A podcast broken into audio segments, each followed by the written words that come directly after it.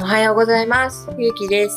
今回はですね、なんか最近お母さんが、なんか疲れた疲れた言って、ちょっと体調も壊してるので、ちょっと気分転換のためにもね、最近嬉しかったことうんについてちょっと話していこうかなと思っています。はい。よろしくお願いします。よろしくお願いします。じゃあ先僕からです。あ、お願いします。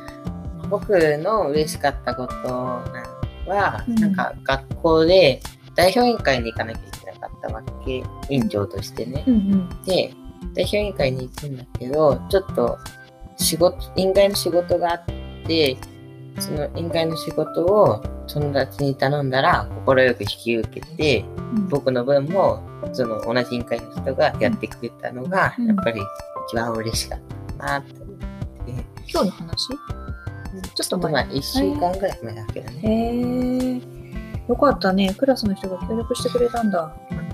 ああ、それは嬉しいね。ね。ねうん。なんか最近あれだよね。帰ってくる時も大きな声して帰ってきて、あ、多分お友達と一緒なんだろうなって思いながら聞いてるけど、仲のいい友達とね。うん。一緒に帰ってきてね、楽しそうに話して、で、バイバイするよね。ううちまでわざわざ来てくれてるんでしょ？ちょっとね、もう道違うのにな、来てくれてる。うん。そういうのも嬉しいよね。うん。うん人とおしゃべりしたり、人と関わってやっていくのはいろいろ楽しいよね。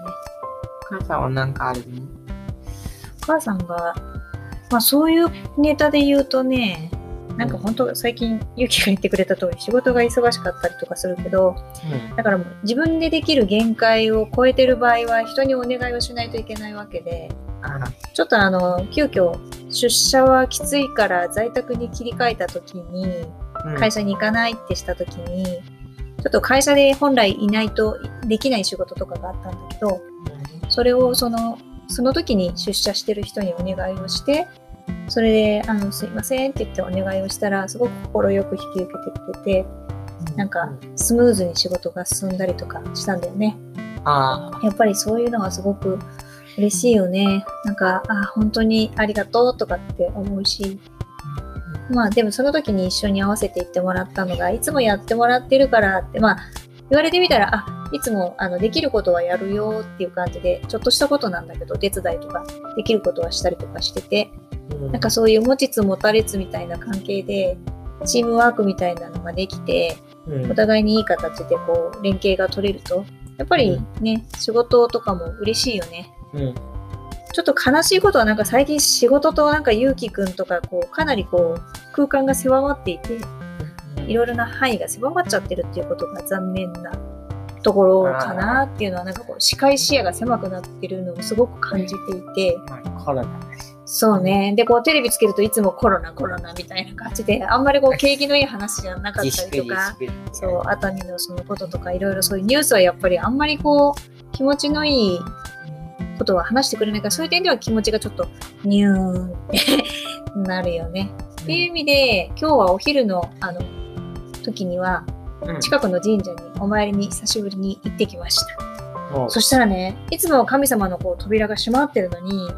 今日は神様の扉がね、ガッて開いてて、うん。で、実は神様っていつもこうお参りしている、あの、なんていうの、建物の、実はその奥にもう一つ建物があって、そこに実際はご本尊というか神様が、なんかこう、建て祀られているっていう感じらしくって、うん。